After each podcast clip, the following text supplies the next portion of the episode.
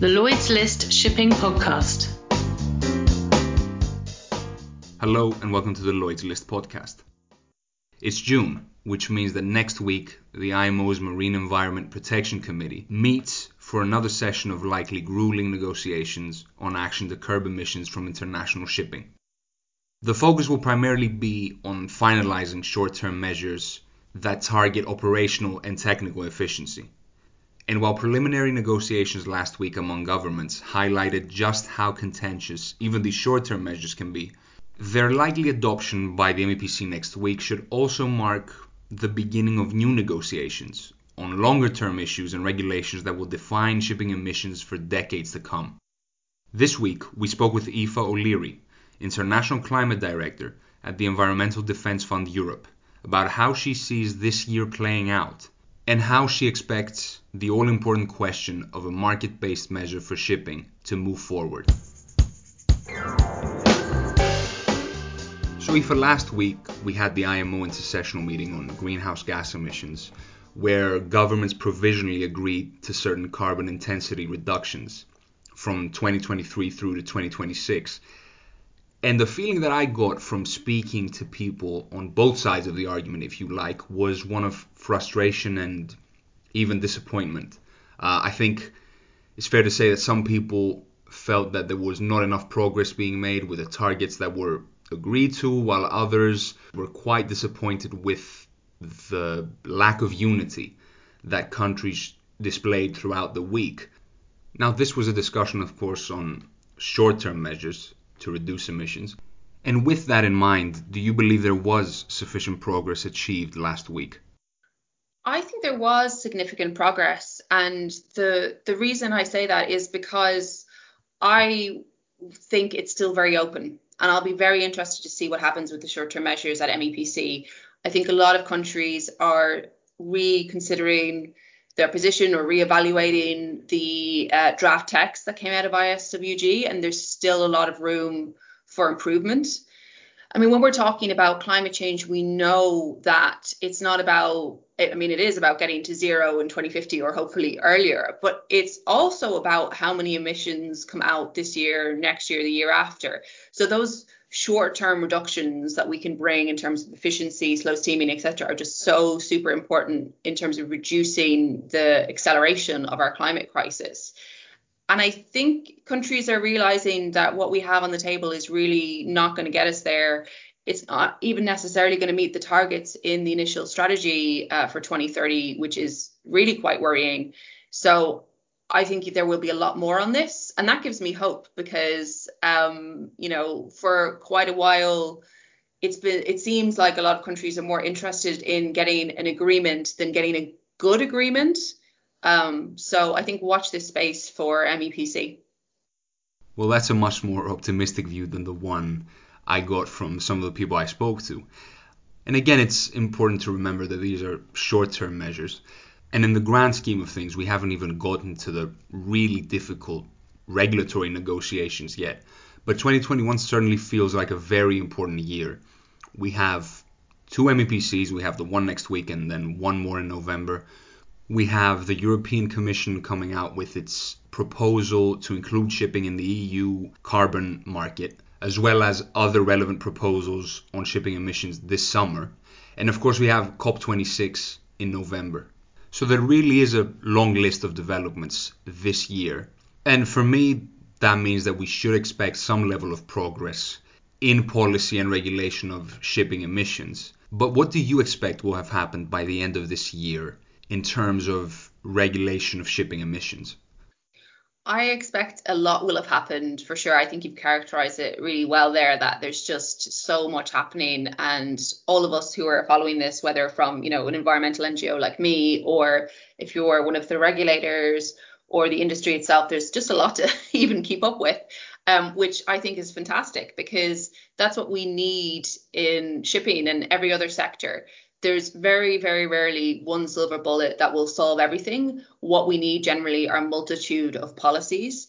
And as you've said, you know, we've been focusing very much on the short-term measures in the IMO, and they are very, very important. But ultimately, we do need a fuel switch. We need to move away from fossil fuels.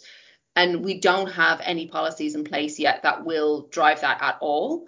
So I think what we will get this year is a substantial discussion in MEPC next week as the kind of first carbon pricing discussion we've had in quite a long time.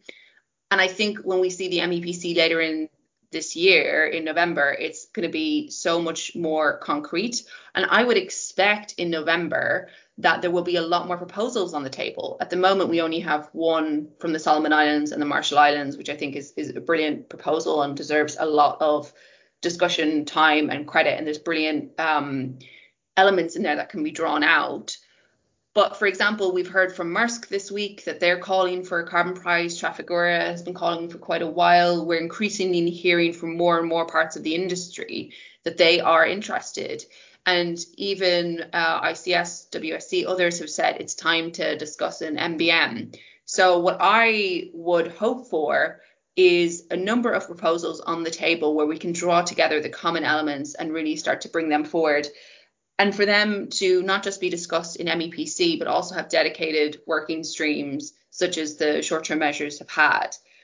But to tie into that, obviously, there's COP, as you've said, so I think we're going to see more and more big announcements from countries, industry, etc. I think a lot of it will come around the 2050 target. Uh, the US, Belgium, and some others have come out to say they want the IMO target for 2050 increased to zero. It's currently at at least 50%, so that's you know a significant tightening. But allied to that, you know, you can't tighten the target for 2050 without really getting realistic about policy. Um, and to date, the IMO has not been realistic about policy. The EU is now, as you said, bringing forward uh, shipping into its carbon market along with some fuel mandates, etc. So it'll be really interesting to see the detail on those. And I'm really excited because I think what the EU is going to do will really accelerate discussions in the IMO shipping is a global industry and it should have global regulation. But at the same time, we can also have regional regulation and we can also have national regulation. It doesn't have to be one single policy. So I expect a lot of movement forward. I expect it to be a lot of positive movement forward, and I expect to be exhausted from uh, posting on my LinkedIn all these wonderful announcements from industry and countries so very much excited to see what happens in 2021. Um, but especially in 2022 when we really start to get into the meat of those um, proposals. Because as I said, I think they're going to really come forward later this year. And then hopefully 2023 we can agree one, get it on the books pretty quickly. Yes, the only certain thing is that there won't be a shortage of developments to cover.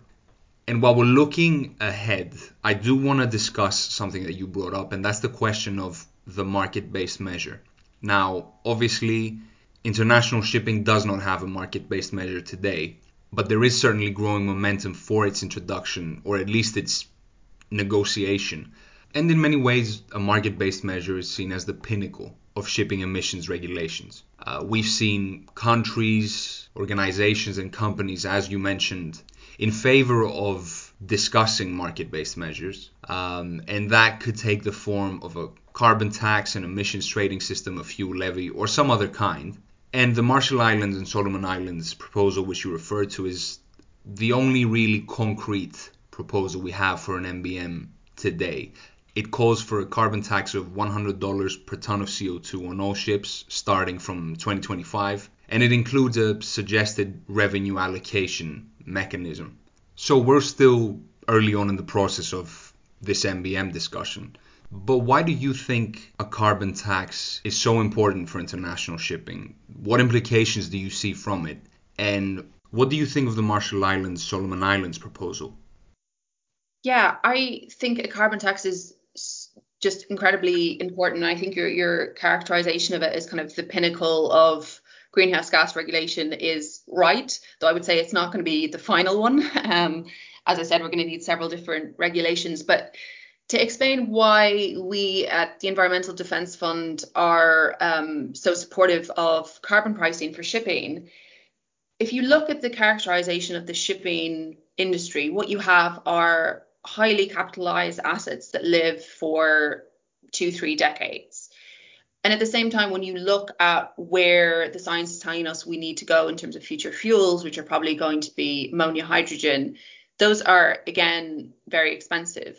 And if you then think about other sectors that have those kind of characteristics, you could throw your mind back 20, 30 years to large scale solar, large scale wind as they were getting off the ground. And the way that those were de risked for investors was you put a little charge on everyone's electricity bill, and that charge went into a fund, which then ensured that those investors knew they were going to get a return on those assets. And I think that's something like what we need in shipping. Shipping is global, and so there's no one country for which it really makes sense to do this alone. The EU is definitely moving forward, but ideally, you would look at it on a global scale.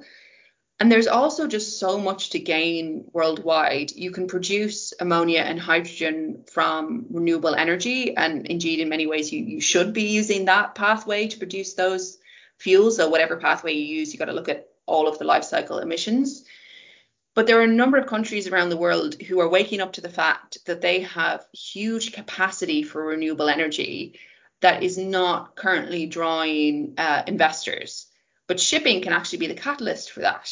If we create a carbon price, a serious carbon price that can then actually fund a lot of that fuel development around the world, it will not only ensure that we get the deployment of the zero emission vessels, but it will actually create good, clean jobs around the world.